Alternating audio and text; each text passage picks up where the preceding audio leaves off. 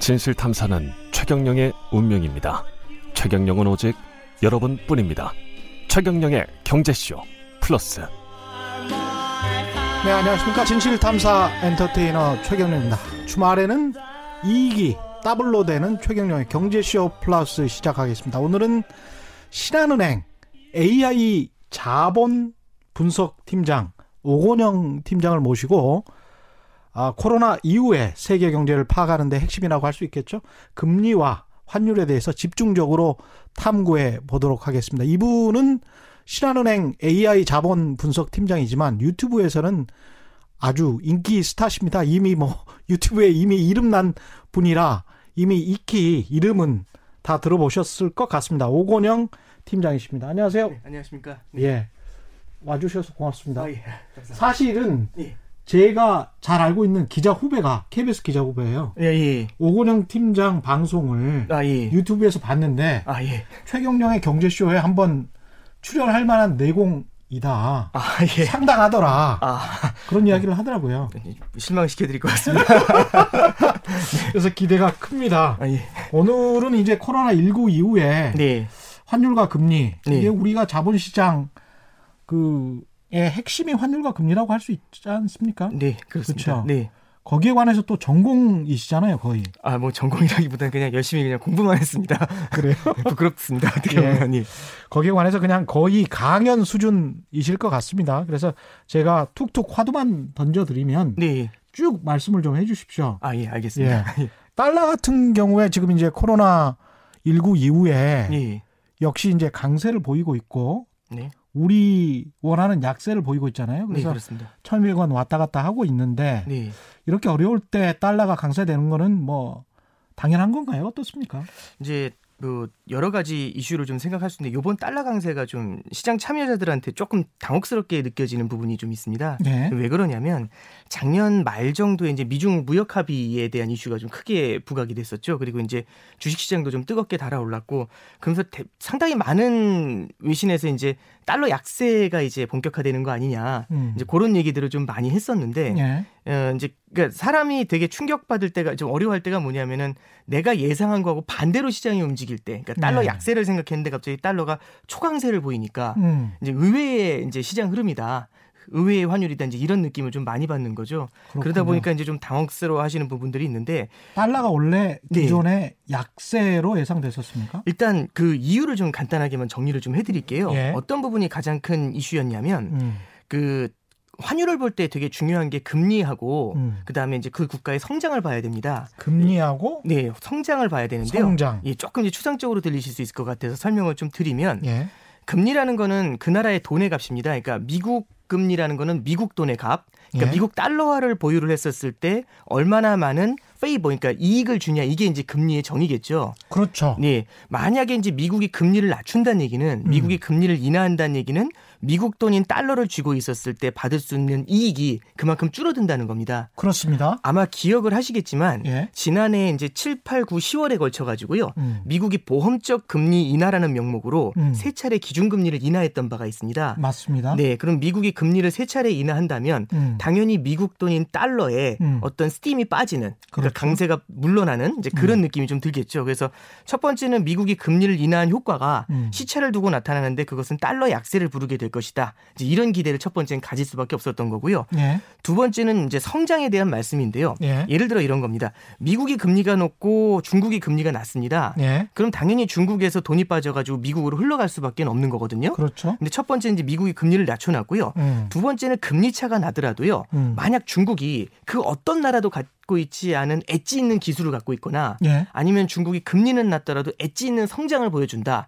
이러면은 엣지 있는이라는 엣지 게 있는이라는 경쟁력이 있는? 예, 예, 그렇습니다. 예. 네, 예. 그러니까 좀 이렇게 다른 예. 나라보다는 좀 이게 굉장히 좀 강하다, 예. 강한 성장세를 보이고 있고 예. 이 나라 아니면은 도저히 이 기술을 가지고 있지 않다라고 음. 하면은 투자자들 입장에서는 금리 차가 준비되는 금리차가 고민이 되는 게 아니라 음. 아 이거 중국 사야겠다 그렇죠. 이런 느낌이 들겠죠. 그럼 그렇죠. 중국에 있는 그 기술이나 중국에 있는 그 자산에 투자하려면 음. 중국 돈을 사야 됩니다. 그럼 그렇죠. 달러를 팔고 위안화를 사서 중국의 자산을 사야겠죠. 음. 그럼 그 과정에서 위안화에 대한 수요가 나타나니까 음. 위안화가 가치가 올라갈 겁니다. 올라가겠죠. 그러니까 말씀드리고 싶은 건 뭐냐면은 예. 예. 를 들어서 환율을 볼 때그 음. 나라 통화의 가치를 볼 때 첫 번째는 금리를 말씀드렸지만 음. 금리 이외에도 그 나라의 성장이 강하게 나오면 음. 그 나라로 돈이 몰리게 된다. 그러면서 그 그렇겠죠. 나라의 통- 통화가 강세를 보인다 이런 얘기입니다. 음. 근데 이제 잠깐 작년의 흐름을 보시면은 작년도 초부터 해가지고 이제 하반기 끝까지 이제 거의 11월까지 계속 미중 무역 전쟁이 있었죠. 그랬죠. 그러면서 이제 미국 이제 중국 경기가 굉장히 어려울 것이다 이런 얘기가 나왔고요.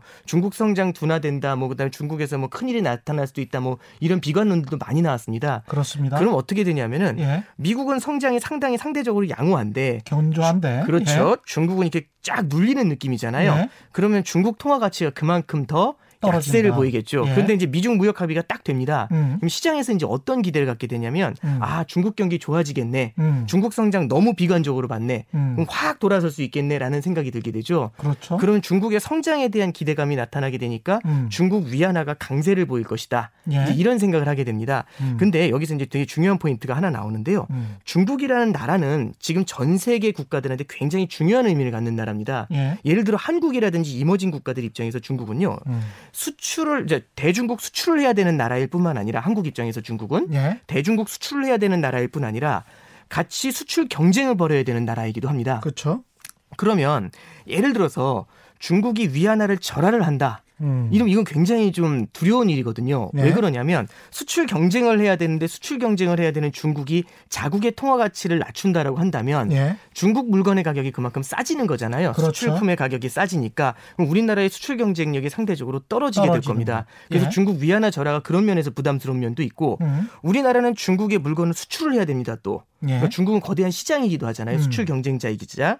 그러면은 중국이 우리나라 물건을 사줘야 되는데 음. 위안화가 절하가 돼 있으면 음. 그만큼 우리나라 물건을 살 때 비싼 가격에 중국 소비자들이 물건을 사오게 되겠죠. 예. 위안화 가치가 떨어져 있으니까요. 그렇죠. 예, 그러면 이 얘기가 무슨 말씀이냐면은 중국의 위안화가 절하가 되면은 중국하고 수출 경쟁을 하는 이머징 국가들, 한국을 포함한 음. 이머징 국가들, 게다가 중국에 수출을 해야 되는 이머징 국가들, 음. 양방에서 양방에서 터지는 그런 일이 그렇죠. 벌어지게 됩니다. 음. 그러면 이제 보시는 것처럼 중국이 양방에서 터진다는 게 첫 번째는 예. 같이 수출 경쟁을 할 때 중국한테 밀리고요. 위안화 그렇죠. 절하 때문에. 예. 그 다음에 중국에 수출을 해야 되는데 음. 수출 경쟁이 아니라 중국에 수출을 해야 되는데 중국에 수출 중국에 수출하는 물건의 가격이 음. 위안화 절하 때문에 중국인들 입장에서는 비싸지니까 오케이. 그만큼 수요가 줄어들면서 어. 수출을 덜 수입을 덜 하게 될 겁니다. 중국 그러니까 사람들이. 세계 시장에서 중국 네. 기업들에게 밀리고 네. 중국 시장에서 중국 기업들에게 밀리게 된다. 네, 그렇죠. 중국에 예. 수출을 할 때도 제품 이제 가격 경쟁력이 떨어지죠. 그렇죠. 양방에서 얻어 예. 터지는 그런 일이 벌어집니다. 음.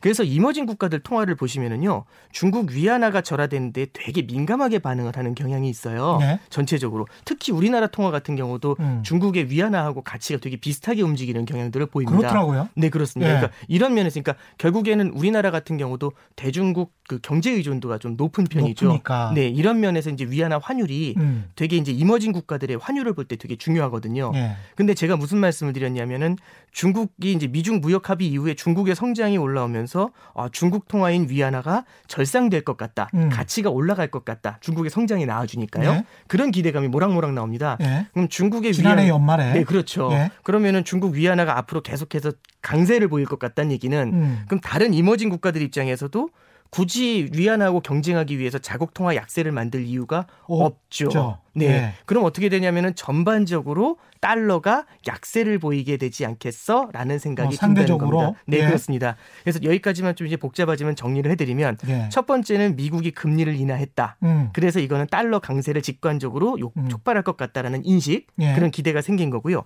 두 번째는 중국의 성장이 나와주니까 중국의 위안화가 절상이 되고 음. 위안화 절상이 다른 나라 통화들의 가치 절상으로 이어지게 되면서 전반적으로 달러 대비 다른 나라 통화 가치가 절상되지 않겠냐, 강세를 보이지 않겠냐. 그럼 결론은 달러 약세. 예. 이렇게 이제 기대를 하게 된 거죠. 기대를 그렇게 했었는데 네, 그렇습니다. 지금의 상황은 정 반대가 됐단 말이죠. 이 기대감이 제대로 망가졌죠. 예. 이제 가장 큰 이유를 좀 말씀드리면요. 음. 첫 번째는 이제 제가 금리 면에서 말씀을 드렸잖아요. 예. 미국이 금리를 세 차례 인하를 했는데요. 문제는 다른 나라가 금리를 더 많이 인하했습니다. 이러면 이제 그러니까 미- 예를 들어서 미국이 예. 금리를 세 번 낮춰도 그렇죠. 다른 나라가 금리를 다섯 번 낮추면 예. 결국에는 미국이 상대적으로 그냥 보면 약간 어려우실 수 있겠지만 상대적으로 두번 금리를 인상한 거나 다름없잖아요. 그렇죠. 우리는 세번 낮췄는데 저쪽이 다섯 번 낮추면 상대적으로 미국 금리가 다른 나라 대비해서 높은 거지 않습니까? 그 그럼 트럼프 대통령이 그래서 화를 내는 거고요. 네 그렇습니다. 예. 네 달러 약세 만들려면 금리를 계속 낮춰야지 뭔 짓 하는 거냐 이제 이런 예. 얘기를 많이 하는 이유도 이제 그런 데 있는 겁니다. 그렇죠. 그리고 아니 금리가 우리는 낮출 놈이 별로 없는데요. 이러니까 하는 얘기가 양쪽 하나라도 해야 되는 거 아니냐. 음. 페드는 미국 중앙은행은 계속 앉아만 있다. sit, sit, sit, and 이제 이런 표현을 막 쓰고 난리를 부렸던 게 예. 이제 그런 데서 기인을 하게 되는 겁니다. 예. 예, 그러다 보니까 이제 그 결국에는 미국이 금리를 낮췄는데요. 예. 문제는 지금 전 세계적으로 금리 인하가 예. 굉장히 빠르게 나타나고 있습니다. 얼마 전에 이제 터키가요. 예. 0.5% 기준금리 인하를 했고요. 예. 그다음에 0.5%한 방에 예, 한 방에 0.5% 인하를 했는데요. 예. 터키 기준금리가 얼마나 되나요? 25% 정도에서 지금 12.5%까지 거의 12% 이상 내려왔거든요. 아, 그래요? 기준금리를 굉장히 많이 내렸습니다. 예. 참고로 말씀드리면 브라질 같은 경우도 25에서 12? 예, 그 정도까지 내려왔습니다. 지금. 그러면 거의 절반을 예, 절반 가까이. 그러니까 한 번에 내린 건 아니고요. 작년부터 꾸준히 금리를 내리고 있습니다. 작년 하반기부터.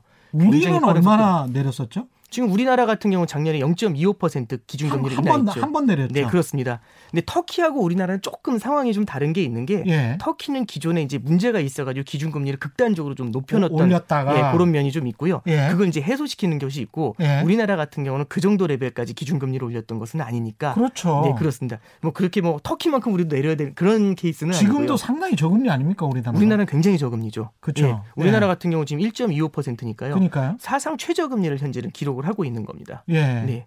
근데 터키 같은 경우에 그렇게 한 절반 정도 25에서 12? 네. 뭐 절반 이상을 낮췄는데 네. 그렇게 되면 우리가 늘상 하는 말 있지 않습니까? 자본시장 자본의 유출 네, 그렇습니다. 뭐 이런 게 안 나타났습니까? 네, 이게 이제 그 요렇게 좀 해석을 하실 필요가 있어요. 되게 중요한 포인트를 짚어 주셨는데요. 이머진 국가들은요. 함부로 자국 통화 자국 금리를 마구 낮출 수가 없습니다. 그니까요. 예, 왜 그러냐면 예. 이제 이런 일이 벌어지는 거죠. 그러니까 예를 들어서 이머진 국가 같은 경우는 다른 나라의 달러 달러를 갖고 있는 이머진 국가 자체가 음. 돈이 그렇게 많지가 않습니다. 예. 그럼 투자를 하기 위해서는 돈이 필요한데 그럼 돈을 어떻게 하냐면 왜 해외에서 이제 빌려오거나 그렇죠. 해외 투자를 예. 받아야 되거든요. 예. 그럼 해외 해외 투자를 받는 플로우는 굉장히 간단합니다. 음. 해외에 있는 투자자들이 달러를 팔고 그 나라 통화를 사 가지고 그 나라에 있는 자산이나 그 나라에 그렇죠. 있는 공장이나 이런 걸 살 수 있게 투자를 해주는 게 그렇죠. 일단 가장 중요한 포인트가 되거든요. 예. 그래서 해외에 있는 투자자들은 예를 들어 터키에 투자를 한다. 음. 그러면은 사실상 내가 갖고 있던 달러를 팔고 터키 통화를 사서 그 나라에 들어가 있는 겁니다. 예. 이게 이제 키인데 문제는 뭐냐면 그 나라의 금리가 낮아집니다. 음. 그러면서 달러가 강세를 보여요. 미국 예. 경제가 너무너무 활활 타오르면서 음. 달러가 강세를 보여요. 그러면 너도 나도 사실 미국 투자는 하고 싶거든요. 예. 아, 내가 터키를 왜 투자하지? 이런 생각을 하고 있는데 예. 문제는 뭐냐면 터키 통화 가치가 불안불안한 겁니다. 왜냐하면 달러가 상대적으로 강세니까 돈이 빠져나갈 것 같거든요. 음. 아, 이게 좀 불안한데 이러는데 터키에서 얘기하는 겁니다. 우리가 경기 부양을 위해서 금리를 인하한다. 딱 이렇게 하면은 아. 그만큼 터키 통화엔 리라화의 공급을 늘린다는 얘기죠. 그렇죠. 그러니까 저희가 딱 직관 직관적으로 생각을 하면 제가 이제 미국에서 이제 터키로 들어간 투자자라고 있- 하면 음. 사실상 터키 리라화 가치가 흔들리는 게 좀 불안한데 음. 터키에서 리라화 가치가 떨어지면 어떡하지 고민하는데 음. 리라화 공급을 확 늘리겠습니다. 이제 이런 발표가 나오는 거거든요. 그렇죠. 그러면은 저는 리라화 가치가 더 떨어질 것 같으니까 그렇죠. 깜짝 놀라면서 예. 지금 이 방송을 할 게 아니라 빨리 뛰어나가 가지고 예. 터키 리라화를 팔고 예. 아니, 터, 키 자산을 팔고 그렇게 받은 리라화를 팔고 예. 달러를 사서 빨리 예. 돌아가야 됩니다. 이제 그렇죠. 이런 패턴을 보여야 되거든요. 예. 그러면은 저만 나가는 게 아니죠. 예. 우르르. 이제, 예, 그렇죠. 우르르 나가게 되는 예. 거죠. 그러면서 자본 유출이 폭발적으로 늘어나게 되면서 음. 리라화 가치가 계속 금리를 한두 번 인하하다가 너무 많이 인하하게 되면은 리라화 가치가 폭락을 해버리는 예. 이제 그런 문제가 생기게 됩니다. 예. 통화 가치가 폭락을 해버리면 예. 예를 들어 이제 가장 큰 문제점이 이런 거죠. 저는 해외에서 돈을 빌려온 사람이에요. 음. 터키 사람인데 예. 저는 해외에서 돈을 빌렸습니다. 빌려올 때 1달러를 빌렸거든요. 예. 근데 이제 제가 빌려올 때는 1달러에 1이라였어요. 예. 통화 가치가. 예. 그럼 1달러를 빌려 가지고 이걸 1이라고 환전한 다음에 음. 1이라를 가지고 무언가 투자를 했습니다. 예. 근데 이제 돈을 벌었어. 돈을 가- 벌었죠. 근데 예. 이제 아, 좀 돈 좀 벌었습니다. 한 3년까지 이제 늘렸어요. 돈을 많이 벌었습니다. 예. 근데 이제 문제는 뭐냐면 경기가 안 좋아지고 터키가 금리를 늘, 금리를 갖다 인하하는데 음. 문제는 갑자기 빵 하고 터지면서 터키 리라화 가치가 폭락했답니다. 폭락했어. 그러면서 대외적으로 다 터키를 보는 눈이 음. 좀안 좋아요. 예. 그러면 이제 어떻게 어떤 얘기가 나오냐면 불안하니까 갚으셔야 될 것 같아요. 예. 이 얘기를 하시는 거죠. 어, 그럼 갚아야 되나 해가지고 예. 오케이 알겠습니다. 그렇죠. 예. 그럼 달러로 갚아라. 네, 그렇죠. 그럼 달러로 갚아야 되니까 돈을 많이 예. 벌었잖아요. 예. 1리라를 가지고 투자해서 3리라를 3리라 벌었는데. 예. 오케이. 그래서 3리라짜리 자산을 팔고 예. 이제 3리라를 손에 주었지, 주었지 예. 않습니까? 그럼 달러를 사서 1달러를 사서 갚아야 되는데 1달러에 6리라입니다. 아, 이미 이런 육리라야. 거죠. 예, 그땐 예. 1리라였는데 지금 6리라가 된 거죠. 예. 아, 이런 소리가 들리죠. 그럼 이거 갚을 수가 없는 그런 문제가 예. 벌어지는 겁니다. 갚아도 0.5달러밖에 못 갚네요. 그렇죠. 그렇죠? 그럼 이제 얘기하시는 거죠. 나머지는 예. 어디 있어요? 이제 이 얘기를 하시는 거죠. 그럼 이제 저는 답이 없는 겁니다. 예. 그러니까 말씀드리고 싶은 건 뭐냐면 예. 이머징 국가들 입장에서요.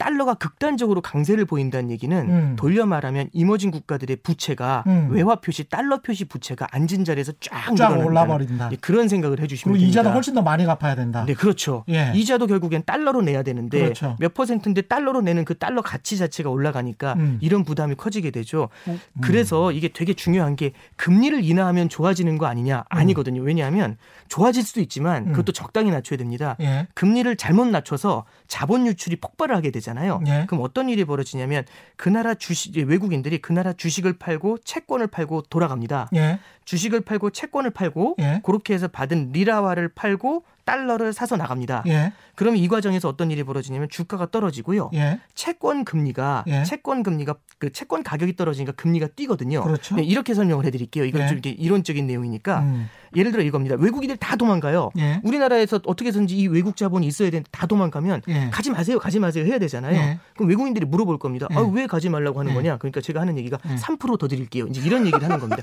그러니까 이자를. 젖혀드린다는 얘기죠. 예. 3% 4%더 쳐드릴 테니까 예. 제발 나가지 마세요라고 예. 이렇게 비는 겁니다. 그렇죠. 그 얘기는 뭐냐면 그만큼 자본- 원화가 예. 떨어진 만큼 네, 그렇죠. 수익률을 보장해 줘야 되니까. 네, 그렇습니다. 예. 자본 유출이 세게 나온다는 얘기는 다른 얘기로 돌려 말씀드리면 무슨 얘기냐면은 음. 그만큼 금리가 튄다는 얘기입니다. 그걸 나, 그 나가는 걸 막기 위해서 시장 금리가 뛰어오르게 되죠.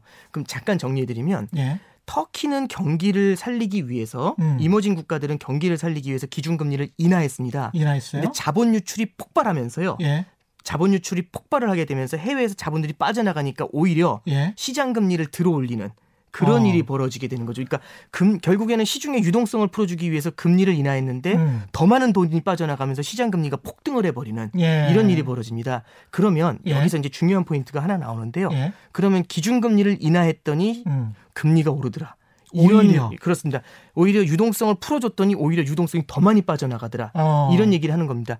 이걸 이제 조금 어려운 말로 뭐라고 그래서 터키 경제는 네. 실제로 그런 일이 일어났어요. 그렇죠. 2018년도에 그 일이 있었던 거죠. 어. 2018년도를 잘 기억을 해보시면 이제 좀 옛날 얘기 같지만 음. 저는 2018년도 되게 가까워 보입니다만 2018년도 3월달, 4월달에 아르헨티나가 파산을 해, 아르헨티나 이제 디폴트 선언을 해요. 예. 그러면서 페소화 가치가 폭락을 하거든요. 음. 근데 이제 아르헨티나 이후에 그 다음 타자가 이제 터키였습니다. 예. 그래서 18년도 5월달, 6월달을 되돌아보시면은요. 예. 그때 당시 이제 미국은 금리를 인상하고 있었고 음. 터키에선 자본 유출이 본격화되고 있었습니다. 예. 그러면 이제 터키에서 자본 유출이 본격화된다는 얘기는 음. 터키 입장에서는 돈이 나가는 걸 막아야 되잖아요. 음. 그래서 기준 금리를 그때 팍팍팍 올려 올려요. 예. 제발 가지 말라고. 예. 그래서 얼마까지 올리냐면은 25%까지 기준 금리를 들어 올렸던 겁니다. 그러니까 자본 유출이 폭발을 하니까 기준 금리를 들어 올렸던 거고요. 음. 그때 당시 리라와 환율이 원래 한 4, 5년 전에는 달러당 1이라 정도 됐거든요. 예. 두 개의 리라화가 있으면 한 개의 달러를 살 수 있었습니다. 음. 그런데 이제 장, 그 2018년도에 자본 유출이 폭발할 때는 달러당 7리라까지 올라갔었어요. 와. 일곱 개의 리라가 있어야 1달러를 살 수 있습니다. 예. 예, 그래서 예. 요게 이제 그 2018년도의 그림이죠. 음. 그러니까 터키 같은 경우는 금리가 하늘에 떠 있었습니다. 음. 25%로. 예. 그러니까 그만큼 이제 약간 뭐냐면 자본 유출이나 이런 압력들이 음. 작년에 미국이 기준금리 인하를 하고 유동성을 막 풀어주니까 달러 유동성을 막 풀어주니까 음. 이 기준금리 높았던 것들을 자신 있게 낮출 수가 있었던 거죠. 낮출 수 있는 룸, 여력이 생겼다. 네, 그렇습니다. 그래서 지금 현재는 터키 경제는 그만큼 금리 인하를 할 수 있었던 거는 그만큼의 터키 경제의 환율에 관한 경쟁력이 생겼다 이렇게 볼 수도 네, 있겠네요. 그렇습니다. 뭐냐면 자본이 막 빠져 달러가 강세고 자본이 음. 막 빠져나가고 전 세계적으로 달러가 부족하다. 예. 미국이 금리를 인상하고 있고 이런 예. 경우에는 터키가 함부로 금리 인하를 못 합니다. 그렇죠. 왜냐하면 자본이 쫙 빠져나가니까요. 아까 예. 말씀드린 것처럼. 그런데 예를 들어서 미국이 기준금리를 막 인하해 주잖아요. 음. 그럼 터키 입장에서 그리고 이제 달러 유동성을 막 쏟아내 주면 예. 페드가 막 달러 유동성 많이 쏟아준다고 이 얘기를 음. 하잖아요. 뭐 일만 생기면 페드가 돈 풀어주겠네 이런 예, 얘기 하잖아요. 달러 유동성이 전 세계적으로 막 돌아다니면 음. 터키 입장에서도 금리를 조금 조금 찔끔찔끔 내려도 음. 자본이 확 빠져나가거나 그러진 않거든요. 그러네요. 그럼 이제 예. 간을 보는 겁니다. 한 아. 1% 낮춰봐. 한 다음에 25에서 24로 낮추고. 예. 괜찮죠? 그럼 아, 22로 별로 안 낮추고. 예. 뭐. 22, 어. 20으로 낮추고 17로 낮추고 이러면서 쭉쭉쭉쭉 기준금리를 인하하는 예, 그렇군요. 그런 패턴을 보이는 겁니다. 그러니까 해외 자본의 유출입 동향을 보면서 네, 그렇죠. 계속 금리 인하를 할 수 있는 그 계속 가늠해 본다. 네. 그렇게 해서 절반 정도까지 떨어뜨렸다. 예, 기준금리를 쭉쭉 그런데도 이제 겁니다. 터키 경제는 그냥저냥 살아가고 있다. 뭐 이런 이야기네. 예, 그렇죠. 이제 음. 뭐냐면 이제 자본 유출이 일어난다는 얘기는 시중의 유동성이 부족한 건데요. 그래도 더 빠져나가니까 금리를 갖다 확 들어 올리는 거잖아요. 예. 그러면은 결국엔 내수 경제에서 기준금리가 25%인데 내수가 참 버텨주기가 굉장히 어렵겠죠. 그렇죠. 그래서 터키 같은 경우는 18년도에 마이너스 성장을 하게 돼요. 음. 예, 성장률이 마이너스라는 건 이거 되게 좀 심각한 일입니다. 그러니까 18년도 한 해가 네, 그렇습니다. 마이너스 예. 성장을 했었어요. 굉장히 음. 큰 충격을 받은 거죠. 예. 예, 그러니까 이제 그때 당시만 해도 굉장히 어려웠었던 상황인데 음. 이제 그래도 금리를 좀 낮추게 되니까 예. 25%보다는 12%가 그래도 좀 지금 우리 입장에서 보면 엄청난 금리지만 그렇죠. 그래도 숨을 좀 쉴 수는 있는 거잖아요. 그렇죠. 네, 그래서 이제 예. 이런 경우는 터키가 조금 숨을 쉴 수 있다. 음. 이제 이렇게 정리를 해드릴 수가 있고요. 예. 이걸 갖다 이머징 국가 전체적으로 좀 보편적으로 말씀을 드리면 음. 금리 인하에는요. 그러니까 네. 마냥 금리 인하 해야 된다 해야 된다 이렇게 음. 얘기할 게 아니라 금리 인하에는 어떤 게 있냐면 음. 실효 하한이라는 게 존재한다고 합니다. 치료 하한. 예, 이제 또 어려운 얘기가 나오니까 예. 좀 이제 긴장되긴 하는데요. 예. 실효 하한이라는 게 뭐냐면 예. 실질적인 효과를 내는 하한이라는 게 존재한다는 예. 겁니다. 예. 그래서 금리를 만약에 예. 이 실효 하한보다 만약 밑으로 낮추게 되면 예. 오히려 효과가 없다. 부-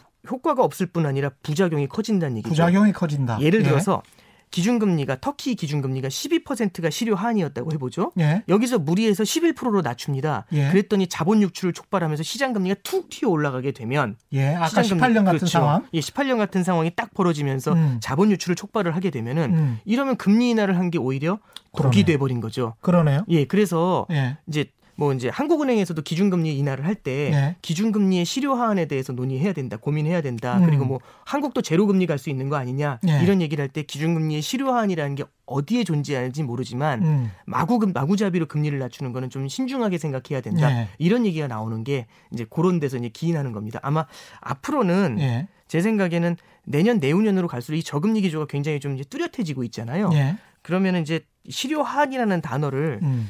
제 생각에는 좀 자주 듣게 되시지 않을까라는 생각을 그러겠네요. 좀 합니다. 네. 결국은 그러니까 네. 세계 경제 우리도 지금 이머징 환율 시장에서는 이머징 마켓으로 분류가 되는 거죠. 네, 그렇죠. 예. 네. 환율 시장에서는 이머징 마켓으로 분류가 되고 위안화와 동조를 하고 있는 그런 시장인데 네, 그렇습니다. 그런 상황에서 우리가 어느 정도 정책적인 여력을 발휘할 수 있으려면 그러니까 네. 금리를 뭐 경기가 안 좋았을 때 금리를 인하할 수 있으려면 기본적으로 미국 페드가 네. 연방준비은행이 네. 좀 돈을 풀어주는 정책을 계속 시행하는 게 네. 우리로서도 여력이 훨씬 더 커진다. 네, 뭐 이제 그런 케이스죠. 이제 그런 이머징 거죠. 국가들 예. 전체적으로 금리를 인하할 수 있는 룸이 생기는 건데요. 예, 근데 이제 이번 같은 경우 조금 좀 신중하게 보셔야 될게 예. 작년도- 이번 같은 경우라는 게 이제 예, 예, 코로나 최근에 19. 예, 예, 그렇죠. 이제 그 최근의 시기를 두고서 보는 건데요. 예. 작년도 보시면 7, 8, 9, 10월 그러니까 4개월에 걸쳐서 세 차례 기준금리 인하를 했다고 말씀드렸어요. 예. 미국이.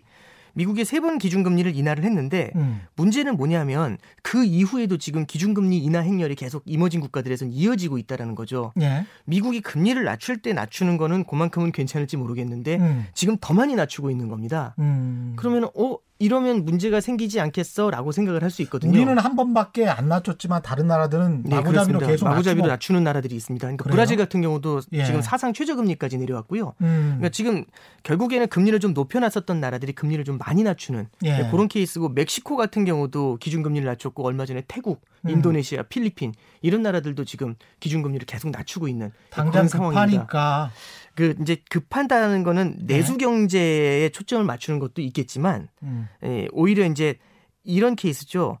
그 지금 시장 상황을 갖다가 이제 재작년부터 이어져 왔었던 시장 상황 중에 제- 굉장히 중요하게 보셔야 될 게 무역 전쟁이라는 단어하고 환율 전쟁이라는 단어를 좀 보실 필요가 있어요. 그렇죠. 예. 예. 근데 이제 무역 전쟁에 대해서는 많이 좀 인식을 하고 계시지만은 이 미중 무역 합의랑 트럼프가 하도 트위터에서 많이 얘기를 하니까 아마 미중 무역 전쟁은 되게 많이 인식을 하고 예. 계시는데 환율 전쟁 쪽에 대해서는 인식이 이렇게 뚜렷하게 좀 어. 어. 떤 건지는 아시지만은 예. 뚜렷하게 잡히지 않은 경향들이 좀 있으실 거예요. 예. 그 이런 겁니다. 그러니까 전 세계적으로요. 음. 물건을 살 수 있는 사람하고 팔 수 있는 사람들이 있습니다. 그렇죠. 근데 요즘 이제 물건을 살려면 예. 소득이 있어야 되잖아요. 소득이 있어야 물건을 사죠. 예. 근데 문제는 뭐냐면 지금 보면은 전 세계적으로 저성장입니다. 음. 그럼 소득이 별로 없다는 얘기잖아요. 그렇죠. 그럼 물건을 살려면 어떻게 해야 되냐면은 빚을 늘려가지고, 그러니까 어. 미래의 소득을 땡겨가지고 땡겨서. 물건을 사야 됩니다. 그러네요. 근데 아마 이제 뉴스에서 보셔서 아시겠지만 전 세계적으로, 전 세계적으로 부채가 어마어마하다. 음. 이런 얘기들이 많이 나오고 있죠. 그럼 빚더미에 앉아 있는 상태에서 제가 소비를 더 한다. 음. 내수 소비를 더 키우면서 물건을 사면서 성장을 한다. 예. 이게 쉽지가 않거든요. 불안하죠. 네, 그러니까 예. 성장을 하려면 결국 수출로 성장하거나 내수로 성장하는 수밖에 없습니다. 음. 근데 내수로 성장하려면 빚을 늘려야 되잖아요. 예. 이건 부담스러운 겁니다. 예. 경기도 안 좋은데. 예. 그럼 어떻게 성장하면 되냐면 나는 빚을 내지 않고 음. 누군가 내 물건을 사주면 좋은 거죠. 그렇죠. 그러면 이 얘기는 뭐냐면 어려운 말로 대외 수요가 존재하면 됩니다. 예. 우리나라 국내 수요가 아니라 음. 대외 수요가 존재하고 그 대내 대외 수요에 우리 물건을 수출을 하면 좋은 거죠. 그렇죠. 그러면 이제 딱 이 판이 벌어지는 겁니다. 뭐냐면 네. 전 세계적으로 저성장이 오니까 음. 아 이거는 지금 보니까 미중 무역 전쟁도 있고 이거 음. 쉽지 않겠다. 음. 물건 살 수 있는 나라 별로 없다. 우리나라는 물건 사고 싶지 않다. 수출해야겠다. 이런 생각을 하죠. 예. 그럼 수출을 하기 위해서는 경쟁을 할 겁니다. 왜냐하면 저만 그 생각을 하는 게 아니라 음. 모두가 똑같은 생각을 하거든요. 예. 모두가 다 수출해야지, 수출해야지, 수출해야지 이런 생각을 할 거예요. 예. 그럼 이 상황에서 어떻게 하면 경쟁력이 높아질까? 첫 번째는요, 기술 혁신이 있으면 됩니다. 그렇죠. 근데 이 기술 혁신이라는 게 예. 이게 다음 주까지 기술 혁신 해 오세요. 이게 쉽지 않잖아요. 도깨비 방망이처럼. 네, 그렇죠. 예. 이거는 이제 굉장히 많은 R&D와 이런 그 뭐라고 해야 되죠? 인탱저블 뭐라 뭐라 이게 뭐냐면 이제 무형자산. 어떤 R&D 예, 그렇죠. 예. 무형 자산들이 이렇게 많이 쌓여 있어야 이런 예. 노하우가 쌓여 있어야지 나오는 거지. 하루 아침에 툭 튀어나오는 게 아니지 않습니까? 예. 그러면 이쪽으로는 이머징 국가들이 기술 혁신을 통해 가지고 엣지 있는 걸 만들어서 수출한다. 이거 쉽지 않거든요. 정말 엣지 있게 말하신다. 그래서 이제 엣지가 자주 예. 나오네. 아, 예. 그래서 네, 용어를 좀 순화하겠습니다. 네, 그런 아니요, 건좀 어, 쉽지 좋습니다. 않고요. 좋습니다. 예. 네, 그건 좀 쉽지 예. 않고요. 예. 가장 좋은 재밌어요. 방법은 자국 통화 가치를 낮춰가지고 예. 자국 통화 가치를 낮추게 되면 다른 나라보다 물건의 값이 싸지는 거잖아요. 그렇죠. 그럼 길게 결국에는 수요라는 거는 가격이라는 건요. 음.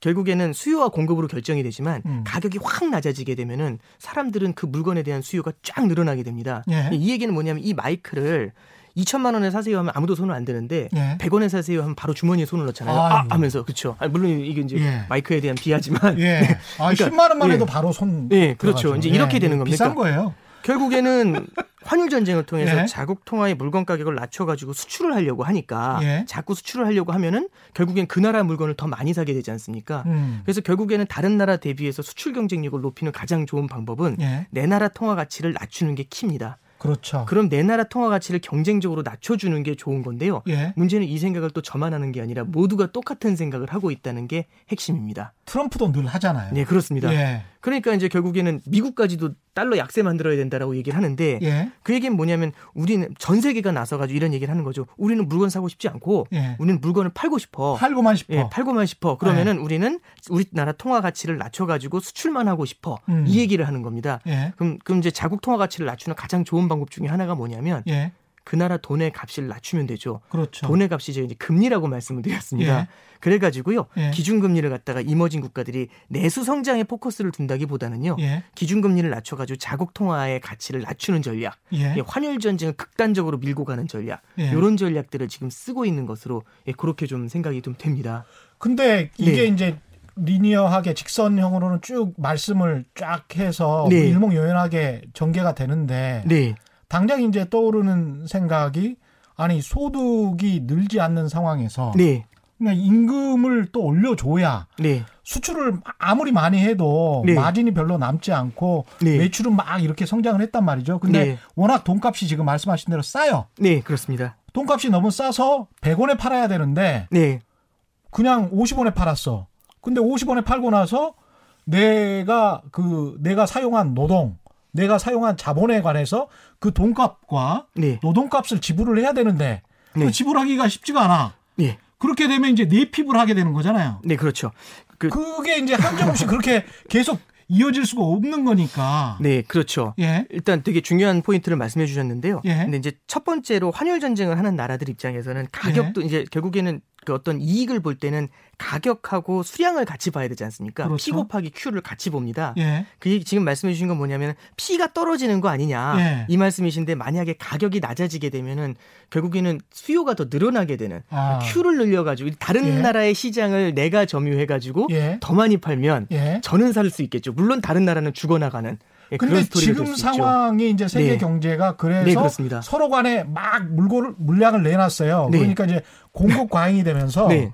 제가 사실은 지금 신고 있는 신발이 네, 12만 7천 원짜리였거든요. 네. price tag에 가격표에 이게 메이커예요, 메이커. 국산 메이커인데 12만 7천 원인데 아. 네. 그걸 얼마에 샀냐면 2만 5천 원에 샀어요. 아 예. 아 예. 2만 5천 원에 네. 이게 어떻게 가격이 이런 가격이 존재하지? 라고 하니까 대형 몰에 가보니까 그걸 그렇게 막 팔아요. 아 국내 대기업 브랜드인데 네. 2만 5천 원에 팔더라고요. 운, 운동화처럼 생긴 괜찮아요. 지금 그 구- 이게 보여드릴 수도 없고 자 우리가 뭐 그런데 그러면 가격이 한적없이 떨어진단 말이죠. 네, 그럼. 원래 10만 원짜리 했던 거를 2만 5천 원에 팔면 그걸 그 정도의 가격을 못 받은 노동자나 사장님은 네. 어떻게 이제 먹고 삽니까? 그러니까 저기 아까 전에 예. 말씀드렸던 것처럼 아무리 많이 예. 판다고 예. 하더라도. 수출을 하게 되면은 제가 예. 벌어들인 건 달러입니다. 예. 예, 달러 가치 자체는 보존이 돼 있잖아요. 오히려 그렇죠. 달러 가치는 예. 강세가 돼 있잖아요. 그래서 P에서 떨어지는 건 그렇게 크지가 않고 오히려 Q가 늘어나는 건데요. 예. 지금 질문해 주신 건 사실상 되게 본원적인 질문을 해 주신 거예요. 예. 환율 전쟁의 끝에는 어떤 무엇이 기다리고 있는가에 대한 음. 질문을 해 주신 건데 그러니까 이렇게 직관적으로 생각을 해 주시면 됩니다. 어떤 공포 분위기를 조성하려는 건 아니고요. 예. 그러니까 환율 전쟁이 너무 극단으로 몰고 가서 예. 이게 진짜 답이 안 나오는 정도까지 가면은 음. 보시죠. 그러니까 전 세계 모든 나라가 예. 내 나라 물건을 팔려고 합니다. 전 세계 모든 나라가 내 그렇죠. 나라 물건을 팔려고 합니다. 피자 파이가 있어요. 예. 피자 파이가 이렇게 동그랗게 하나 있는데 음. 이 파이가 커지질 않아요. 음. 오히려 조금씩 줄어들고 있습니다. 그럼 예. 파이가 커지지 않는 상태에서 저는 작년보다 더 많이 먹고 싶습니다. 파이가 예. 커지지 않는데 그러면 어떻게 하면 남의 걸 뺏어오면 되거든요. 그렇죠. 그러니까 사실 지금 질문해 주시는 거는 음. 만약에 제가 환율 전쟁을 통해 가지고 남의 걸 더 많이 뺏어오면 음. 다른 나라들은 더 힘들어지는 거죠. 그렇죠. 결국엔 다른 나라는 훨씬 더 궁핍해지는 겁니다. 예. 그런데 문제는 뭐냐면 예. 만약에 다른 나라도 그럼 가만히 있지는 않을 거잖아요. 그렇죠. 그럼 모두가 환율 전쟁을 하면서 어떻게든지 더, 빠, 더 빼어 먹으려고 하면은 예. 피자 파이가 계속 줄어듭니다. 그렇죠. 아무도 수요가 되지 않고 모두가 팔려고만 하잖아요. 예. 그럼 결국에는 내 마진을 깎아 먹으면서 경쟁을 해야 되는 거거든요. 아무도 소득이 늘어나지 예, 않아. 그렇죠. 아무도 소득이 늘어나지 않으니까 소비가 늘어나지 않아. 네. 그런데 계속 공급은 해. 네. 싼 가격으로. 예. 극단에 가면은 예. 극단에 가면은 결국엔 수요라는 건 없고 모두가 공급만 합니다. 음. 가격이 떨어지겠죠. 가격이 값없이 떨어집니다. 과잉 공급 때문에. 그렇죠. 그럼 가격이 그 제품의 가격이 떨어지면은 기업의 마진이 줄어들겠죠. 그렇죠. 기업의 마진이 줄면 고용이 줄 겁니다. 예. 고용이 줄면 개인의 소득이 줄니까 그만큼 수요가 줄어들죠. 그렇죠. 수요가 줄면 가격이 더 떨어지죠. 그렇죠. 기업의 마진이 줄고 예. 이게 돌아가는 겁니다. 무한 반복으로 계속 돌아가죠. 그래서 어쩔 수 없이 해고해야 되고. 네, 그렇습니다. 그러니까 예. 결국엔 이게 뭘 말씀드리는 거냐면 음. 과거에 보면은 이제 대공황 때 있잖아요. 예, 대공황 때 보시면은 전 세계적으로 이제 무역 전쟁도 굉장히 강하게 일어났었고요. 예. 환율 전쟁도 강하게 일어났었던 음. 그런 경험이 있습니다. 그때 예, 대공황 때가 사실은 보호무역 기조가 아주 강세였던 네, 그렇죠. 상황이었잖아요. 이- 그러니까 뭐 예. 아주 직관적으로만 러프하게 설명을 해드리면 미국의 공황이 전 세계의 대공황으로 번지게 되는데 예. 미국의 공황이 생기면서 미국 기업들이 굉장히 힘들어집니다. 음. 그럼 미국 정책 담당자 입장에서 되게 짧게 생각하는 건 뭐냐면 우리 음. 기업이라도 보호해야겠어라고 하면서 다른 나라의 수입을 막기 위해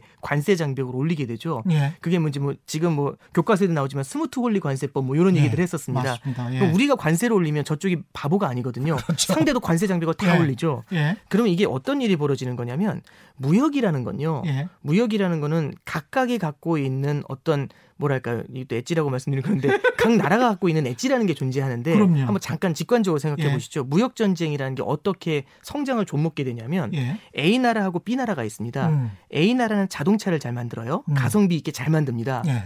B 나라도 마찬가지로 가성비 있게 핸드폰을 잘 만들어요. 유치해 보이지만 한번 들어보시면 리카르도의 그- 비교 그렇죠. 우위. 비교 예. 우위죠. 예. A 나라는 자동차를 정말 잘 만드는데 음. 그러면은 자동 너무 품질이 좋은 자동차를 낮은 가격에 생산을 해서 B 나라에 넘깁니다. 예. 그럼 가격이 싸다는 얘기는 그만큼 수요층이 늘어난다는 얘기죠. 그렇죠. 그럼 더 많이 그 물건을 사요, 그 자동차를. 음. 그러면 기업들 입장에서 더 많이 투자를 해서 더 많이 생산을 늘리게 되겠죠. 예. 그러면서 오히려 가성비는 더, 더 좋아지는 그렇죠. 그런 선순환의 flow로 들어갑니다. 예. 그러니까 결국 결국에는 각각이 엣지 있는 제품을 수출했었을 때 음. 오히려 시장 전체의 파이가 더 커지는 시장 전체의 수요가 더 커지는 그렇죠. 그런 이제 현상이 나타나죠. 예. B 나라 입장도 똑같습니다. 예. 핸드폰을 수출을 하잖아요. 예. 엣지 있는 핸드폰, 가성비 높은 수- 핸드폰을 수출을 하면은 예. 당연히 그만큼 사람들이 더 많이 살려고 할 겁니다. 음. 그래서 무역을 하게 되면은 기존보다 수요가 더 많이 늘어나는 성장을 맞습니다. 더 키우는 그런 케이스가 되는데 예. 자 이제부터 무역 전쟁 딱 자르는 거죠. 음. 교역 없음 그러면은 A 나라가 자동차에 엣지 있는 A 나라가 핸드폰을 만듭니다. 예. 핸드폰을 만들었더니 벽돌 같은 걸 만들어요. 음. 그리고 가격도 엄청 비쌉니다. 음. 그러면은 가성비 다 떨어지잖아요. 그렇죠. 만큼 수요가 쪼그라들게 되겠죠. 예. B 나라 입장에서도 B 나라 핸드폰 잘 만드는 나라가 자동차 만듭니다. 예. 당연히 수요가 쪼그라들게 되겠죠. 음. 그럼 시장 전체 파이가 확 줄어드는. 그렇죠. 그러니까 이제 이런 겁니다. 1 더하기 1이 예. 원래는 교역이었는데 2였는데 예. 그냥 1, 1로 나눠줬으니까 그냥 2 아니냐. 그게 아니란 얘기죠. 예. 1 더하기 1이 아니라 둘이 붙으면서 엣지 있는 것들이 붙으면서 4를 만들었는데 음. 이 둘이 떨어지면서 4가 2로 쪼개져 버리는 예. 그런 일이 벌어지는 게 무역 전쟁에 대한 얘기입니다. 이게 역사적으로 봤을 때도 사실은 네. 우리는 수출 주도 성장 전략을 폈지만 나, 지금 항상 환율에 관해서 문제가 되는 국가들이 이제 남미잖아요. 네. 남미는 수입 대체 산업을 했단 말이죠. 그래서 남들도 만드는 거를 우리도 만들자 이렇게 한 거예요. 그래서 남들이 만드는 제조업을 우리도 투자하자. 대신에 우리는 자원이 있으니까. 그럼 자원과 관련해서 엣지 있게 이렇게 갔어야 되는데 다른 거를 쓸데없이 이제 하다 보니까 네, 그렇죠. 예. 그러다 보니까 이제 망해버린 케이스가 이제 남미의 대부분의 나라들인데 그걸 어떻게 보면 트럼프 대통령이 네. 미국 제, 제조업의 현재 경쟁력은 생각하지도 않고 네. 지나치게 밀어붙이고 있는 거 아닌가 그런 생각도 좀 들고요. 네. 예. 그 일단은 그렇게 생각을 좀 해주시면 될 것 같아요. 그러니까 예. 뭐냐면은 그 예를 들어서 음. 미국이 기준금리를 인하를 하잖아요. 예. 이 2017년 같은 경우 그랬던 것 같아요. 미국이 음. 기준금리 인하를 하는데 다른 나라가 마찬가지로 기준금리 인하를 하면서 내수 성장을 이끌어 나가려고 해요. 예. 그럼 어떤 일이 벌어지는 거냐면 미국이 금리를 낮추는데 다른 나라는 자국의 금리를 낮추면서 성장을 만들려고 하잖아요. 예. 아까 전에 환율을 볼 때는 음. 금리 차도 봐야 되지만 성장도 봐야 된다는 말씀 드렸지 않습니까? 그렇죠. 내수 성장을 강하게 다른 나라들이 부양을 합니다. 음. 그럼 어떤 일이 벌어지냐면 미국이 금리를 낮췄는데 브라질의 성장이 나온다. 예. 이런 느낌이 들면은요. 어떤 일이 벌어지냐면 브라질 쪽으로 돈이 훅 몰려가면서요. 예. 브라질의 통화 가치, 헤아라 음. 가치가 오히려 강해집니다. 예. 예. 그러면 어떤 얘기냐면은 미국이 물건을 팔고 브라질이 살 수 있는 그런 구조를 만들어줬던 게 2017년도에는 그랬었어요. 예. 근데 지금 같은 경우는 미국이 금리를 낮추는데 브라질이 마찬가지로 금리를 낮춰요. 음. 근데 내수 성장보다는 환율 전쟁으로 들어가죠. 아. 그러면 무역 전쟁으로 인해서 설명해 드렸던 것처럼 무역 전쟁으로 인해서 성장이 쪼그라들고 음. 환율 전쟁으로 인해서 성장이 쪼그라듭니다. 예. 그러면 음. 나중에는 아무리 제가 음. 아무리 가격을 낮춰 가지고 다른 나라의 파이를 뺏어 온다고 하더라도 예. 너무 파이가 쪼그라들잖아요. 네. 그러면 어쩔 수 없이 어떤 수를 써도 작년 대비해서 더 많이 가져올 수가 없는 그렇죠. 예, 그런 일이 벌어집니다. 네, 이래서 결국은 실물 경제하고 경쟁 상대국들을 생각하지 않을 수가 없는데 우리가 달러 중심으로 이야기를 해봤는데 우리 뭐 경쟁 상대국은 중국, 네, 그 다음에는 이제 일본이니까요. 네 그렇습니다. 일본의 엔화 같은 경우는 어떻습니까? 이제 엔화도 설명을 좀 드릴 필요가 있는데요. 네, 일본 엔화 같은 경우도 결국에는 수출에 되게 초점을 좀 많이 맞추고 있고 네. 아베노믹스 이후에는 엔화 약세를 굉장히 많이 만들어 나가고 있죠. 그렇죠. 이제 최근에 이제 나왔었던 얘기 중에 하나가 일본 엔화가 이제 안전자산이 아니다. 음. 계속 약세를 보인다. 이제 이런 얘기를 하는데 일본이 되게 좀 재미있는 게 그 무제한 양적 완화라는 걸 하고 있어요. 그렇죠. 이제 근데 일본은 약간 음. 일본하고 이제 이머징 국가들하고 좀 비교를 하면 안 됩니다. 예. 일본 엔화 같은 경우는요. 음. 어, 국제 통화입니다. 국제 통화는 전 세계적으로 통용이 되고 있는 통화라고 생각을 하시면 되고요. 사줄 때가 많다. 네, 그렇습니다. 예. 그리고 일본은 전 세계에서 가장 큰 순채권 국가입니다. 예. 순채권 국가라는 얘기는 3조 달러의 순채권을 갖고 있는데 3조 달러의 순채권이 중국도 한 3조 달러 되지 않습니까? 중국은 2조 정도, 2조보다 이조. 조금 모자랍니다. 어, 그래요? 이렇게 보시면 예. 돼요. 3조 달러의 순채권이 1위가 있는데 일본, 2위가 중국. 예, 그 정도 됩니다. 나갑니다. 예, 우리나라도 순채권국이에요. 그렇죠. 예. 4천억 달러 네, 정도. 그 정도 됩니다. 예. 근데 그 중국 같은 경우, 그럼 일본 같은 경우는 어떤 케이스냐면 8조 달러만큼 대외 순자산이 있습니다. 8조 달러만큼 예. 자산도 있고 예, 그렇습니다. 순자산이 있고 순자산이 아니, 아니 순자 죄송합니다. 8조 달러만큼 대외 자산이 있고요. 아 대외 자산이 있고 예, 그리고 예. 5조 달러만큼 대외 채무가 있습니다. 그래 3조 달러 정도가 네, 그럼 둘에. 퉁치면은 예. 순 자산이 예. 3조 달러 정도 되죠. 이게 현금이 아니고 자산이라고 말씀하신 거 보니까 그렇죠. 건물이랄지 이런 것까지 네, 다 그런 것도 다 포함하는 거죠. 예. 그럼 어떤 일이 벌어지냐면요. 음. 일본이 예를 들어서 시장이 막 흔들립니다. 예. 시장이 막 흔들리면 음. 어떤 일이 벌어지는 거냐면 제가 이제 일본 투자자들 입장이잖아요. 해외 엄청난 자산이 나가 있는 겁니다. 예. 그럼 막 시장이 흔들리게 되면 해외에 있는 자산을 팔죠. 그렇죠. 해외에 있는 자산을 팔고 그렇게 그럼 해외에 있는 자산을 팔면 달러를 받았을 거지 않습니까? 당연히. 달러를 팔고 엔화를 사가지고요. 예. 그걸 가지고 혹 돌아옵니다. 예. 그래가지고 이제 음. 일본으로 달러 엔화가 이제 다 흡수돼 들어가거든요. 그렇죠. 다시 정리해드리면 예. 전 세계에 나가 있던 엔화가 시장이 불안해지면 확 다 되돌아오는 음. 그런 그림이 나오는 거죠. 예. 그러면은 시장이 불안해지면은 시중에 있는 엔화가 자취를 감추게 되면서 어. 엔화가 강세를 보이게 되거든요. 언제든지 그러니까 엔화 강세를 만들 수 있는 순자산을 가지고 네, 있다. 그렇습니다. 네. 실탄을 가지고 있는 상황에서 그렇습니다. 예. 계속 엔화 약세를 만들고 있다. 네, 그렇습니다. 그렇군요. 예, 지금은 음. 엔화를 막 시중에 공급을 하면서 엔화 음. 약세를 의도적으로 좀 만들어 나가는 과정이 있는데요. 예. 예. 만약 시장이 궁극적으로 흔들린다라는 예. 그런 인식이 강해지면은 엔화가 초강세로 돌아설 수 있거든요. 그렇겠네요. 예, 엔화가 예. 초강세로 돌아서 그러니까 해외에 있는 자산들이 이제 다 예. 일본으로 역회전하면서 예. 엔화가 초강세로 돌아갈 수가 있는데 예. 예, 그렇게 되면은 이제 어 일본 같은 경우는 좀 어려워지는 그런 상황이 될 수 있고요. 예. 엔화가 초강세로 돌 때는 음. 달러도 밟아버릴 때가 있습니다. 그러니까 그렇군요. 보통 안전자산 달러라고 하잖아요. 예. 금융위기 때를 보시면은 예.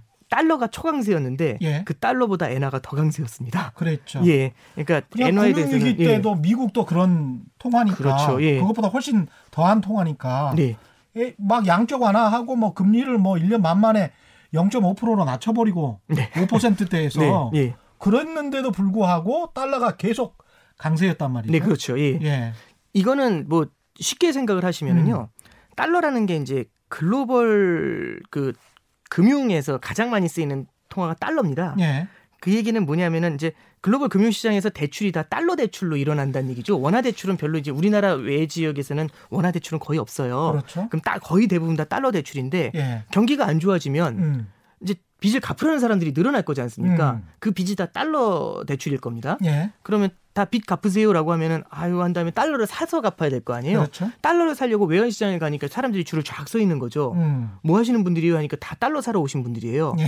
그러면은 경기가 안 좋아지면 달러가 하늘로 뜁니다. 그러니까 예. 미국 금 미국에서 서브프라임 위기가 터져가지고 미국에서 음. 리먼이 파산을 해서 문제가 생겼는데 예. 보통 미국의 달러 가치가 폭락해야 되거든요. 예. 미국 경제 그렇게 됐으면. 그렇죠. 근데 전 세계적으로 달러가 통용이 되니까 예. 오히려 미국에서 위기가 생긴 걸 안전자산인 달러를 사야 된다. 예. 예, 그래서 이제 빚을 갚기 위해서 달러를 다 사들이게 되니까 달러 가치가 오히려 확 튀어오르는 그렇죠. 예, 그런 예. 일이 벌어졌던 게 2008년도죠. 그러니까 어떻게 생각해 보면 이 환율 전쟁이라는 게 네. 이미 환율의 기축통화로서 중기축통화로서 기득권을 가지고 있는 한 몇 개국이 그런 나라들이죠. 예. 저 위에 올라간 다음에 사다리를 다 걷어 차버린 거예요. 네, 그래서 밑에 있는 이머징 마켓 같은 경우는 네, 영원히 올라갈 수 없는 어떤 지상 위의 국가들이 돼버린 거죠. 네. 그러니까 어떤 상황에서도 네. 자국의 통화는 굉장히 안전하게. 네, 예. 되게 중요한 포인트인데, 그러니까 예. 결국에는 딱 보시면 일본이 마이너스 금리 쓰고 있거든요. 예. 그리고 양적 완화를 하고 있습니다. 음. 유럽이 마이너스 금리 쓰고 있고 양적 완화하고 있습니다. 예. 그러니까 결국에는 선진국의 통화, 음. 기축 통화라고도 하죠.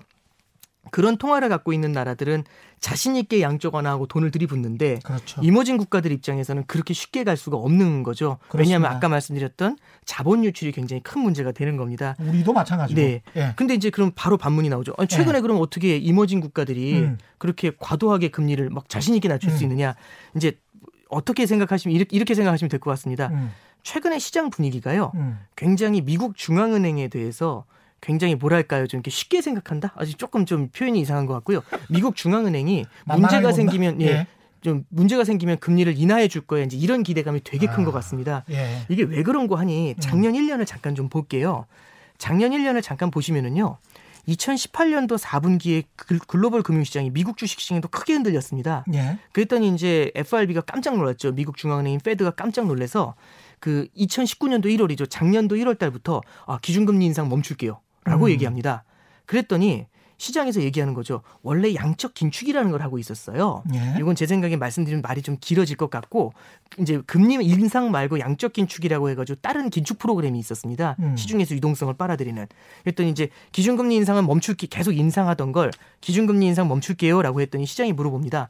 양적 긴축은 어떻게 하실 거예요?라고 물어보죠. 그랬더니 이제 파월 의장이 얘기한 게 아, 양적 긴축은 계속해서 갈 겁니다. 라고 얘기했거든요. 음. 그랬더니 이제 3월 달, 2, 3월 달에 시장이 좀 휘청휘청했어요, 또. 예. 그랬더니 이제 그 5월 달 FOMC 나와서 5월 달에 이제 그 파월 의장이 하는 얘기가 양적 긴축 종료하겠습니다. 이렇게 얘기를 해요. 그랬더니 시장에서 또 뭐라고 물어보냐면 예. 금리 인하는 안 하세요? 라고 얘기하죠. 예. 그랬더니 거기에 대해서 금리 인하는 생각하지 않는다. 음. 지금은 금리 인상기에 있는 거고 쉬어갈 뿐이다. 음. 라고 얘기를 했죠. 예. 그랬더니 작년도 5월에 또 시장이 또 흔들렸습니다. 그렇죠.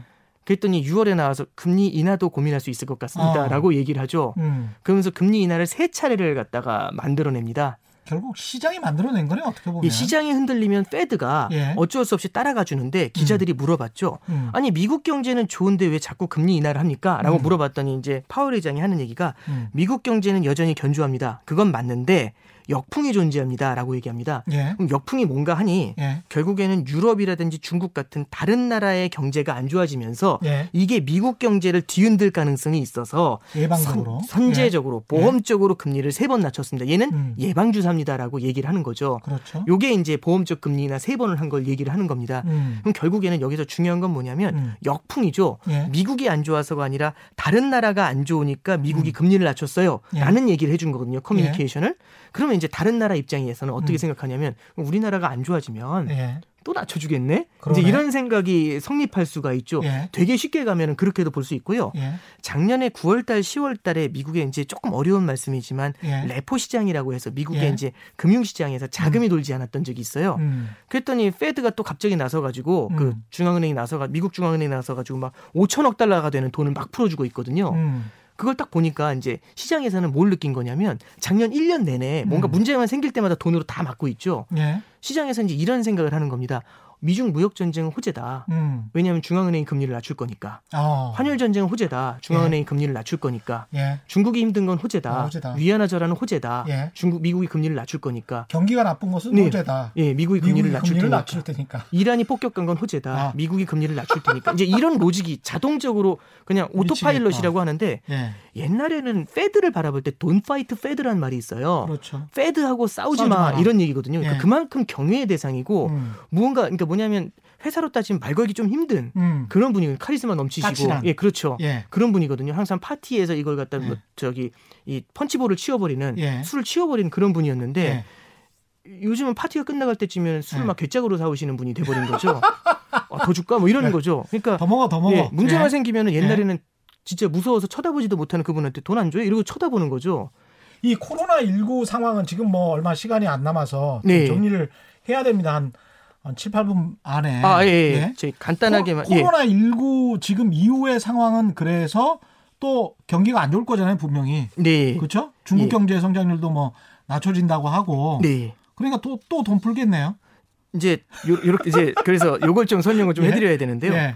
예, 첫 번째는 첫 번째는 그 지금 현재 중국의 상황에 대해서 좀 봐야 됩니다. 예. 중국이 작년에 미중 무역 합의를 하면서 음. 위안화 절상이 그때 잠깐 일어났었어요. 예. 달러당 7위안이었던 게 달러당 한 6.83위안까지. 그러니까 이게 지금 이제 환율로 설명하니까 좀 복잡한데 예. 1달러를 살 때 7위안이나 필요했는데 7개의 위안이 필요했는데 음. 지금은 1달러를 살 때 6.83위안까지 위안화가 절상이 됐습니다. 그렇죠. 위안화 가치가 올라간 네. 거죠. 6.83개의 위안화가 있으면 1달러를 사니까요. 예.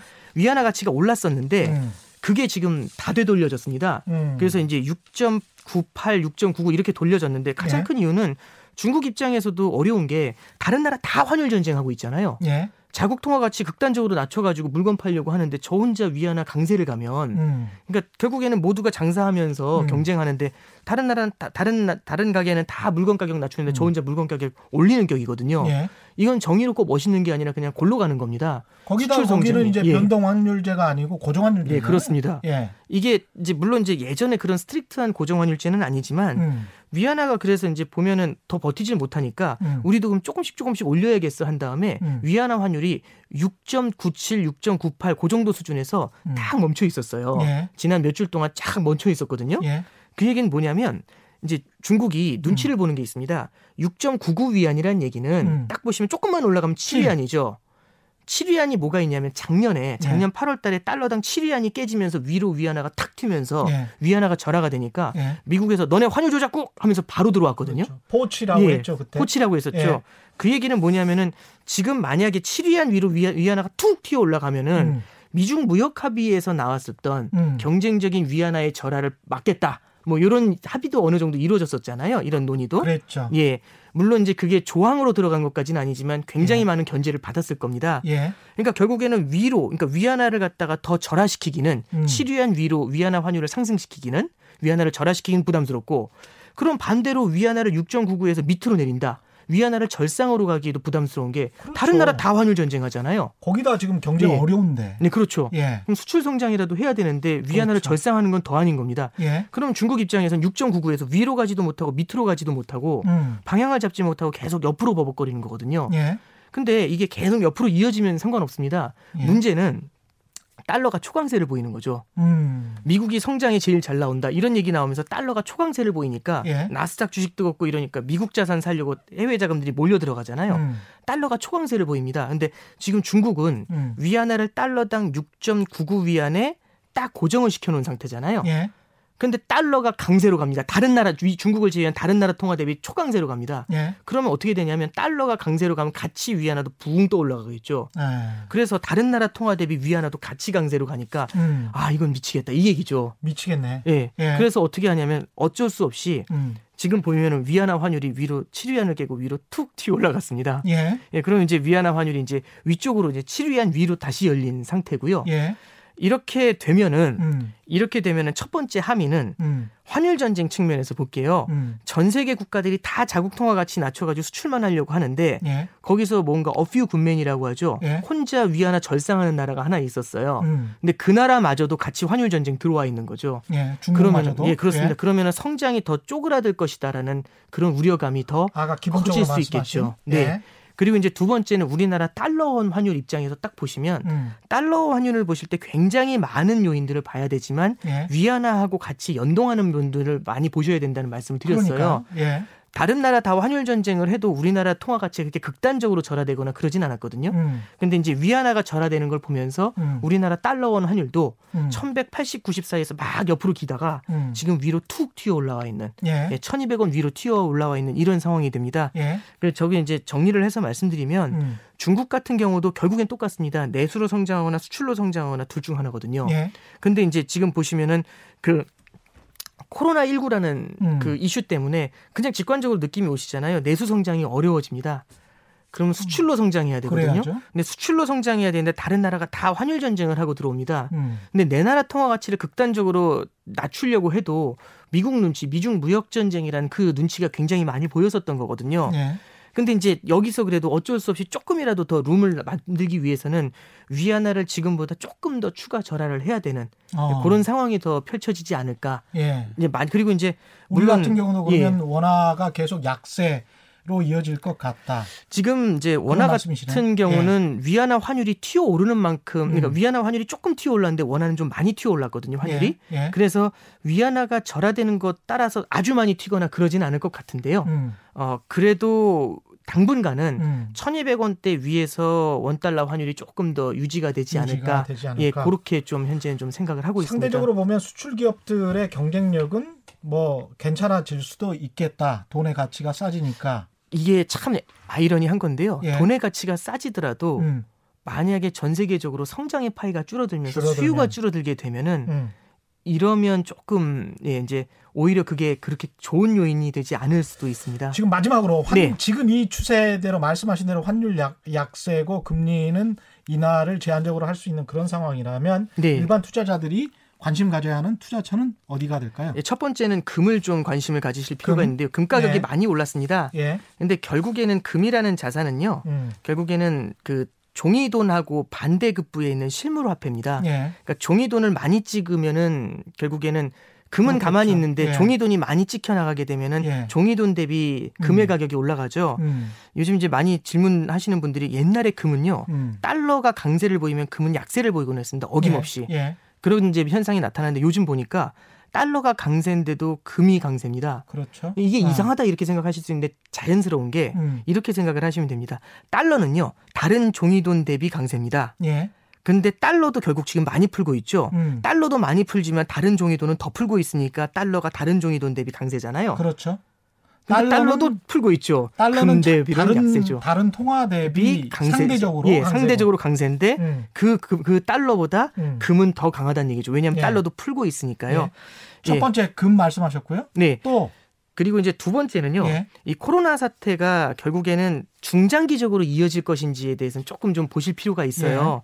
이게 만약에 지- 뭐 누구도 예측할 수 없는 거지만은 예. 만약에 이게 길게 이어졌었을 때는 예. 이게 길게 이어졌었을 때는 전반적으로 겨- 그 글로벌 성장 둔화에 대한 우려가 좀 많이 그렇겠죠. 커질 수가 있습니다. 예. 이럴 때는 마찬가지로 안전 자산에 대한 수요가 좀 늘어날 수가 있고요. 음. 안전 자산에 대한 수요라고 한다면 방금 말씀드렸었던 금 자산이라든지 달러요. 아니면 달러 자산 같은 그런 음. 그래서 이제 엔화는 뭐 제가 뭐 음. 어, 조금 약간 좀 복잡한 얘기라서 예, 예. 뭐 어쨌든 달러 정도는 조금씩은 좀 포트폴리오에 좀 포함을 시켜 놓으시는 것도 다음 좋고요. 시간에 네. 한 번 더 모셔야 되겠네요.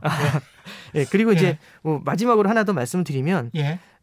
이제 항상 이렇게 작년에도 위안화가 7위안 위로 절, 절하가 됐었을 때 음. 결국에는 페드가 중앙은행 전 세계 중앙은행들이 공조를 해주는 역할들이 나타나게 돼요. 예. 그러니까 시장이 크게 흔들리더라도 음. 결국엔 거기에 대한 반대급부들이 나타날 수가 있거든요. 그렇죠. 반대급부가 시장의 예상을 뒤엎는 더 강한 정책 조치가 나오게 되면은 더 강력한 예. 양적 완화나 예, 금리 인하가 예, 나올 수도 것들- 있다. 예, 그렇죠. 예. 그렇게 되면은 양적 완화라는 얘기는 돈을 뿌리는 거니까 그러면 예. 당연히 이제 금 가격이 강세를 보일 거고 음. 그다음에 이제 자산 가격들도 음. 그때는 다시 바닥을 잡아주는 예, 그런 형태들이 나타날 수 있습니다. 그러니까 뭐 제 생각에는 지금 이렇게 뭐랄까요 좀 수익이 많이 나신 분들 같은 경우는 수익 실현 조금 하시는 것도 좋을 것 같고 예. 그다음에 이렇게 좀 시점 분산을 해서 음. 이 코로나라는 건 누구도 예측을 할 수가 없는 영역이지 그렇죠. 않습니까? 예. 시점 분산해서 조금씩 나눠 들어가시는 것도 예, 제 생각엔 좀 도움이 되시지 않을까 싶습니다. 야, 오늘 네. 정말 재밌고 유익한 시간이었습니다. 아, 함께 해주신 오건영 신한 AI 자본 분석 팀장이셨습니다. 네. 고맙습니다. 네, 감사합니다. 네. 네. 최경영의 경제쇼 플러스 여기까지입니다. 올바른 투자와 올바른 투표는 다르지 않다. 세상의 이익이 주말에는 따따블로 되는 최경영의 경제쇼 플러스 여기까지 하겠습니다. 고맙습니다. 안녕.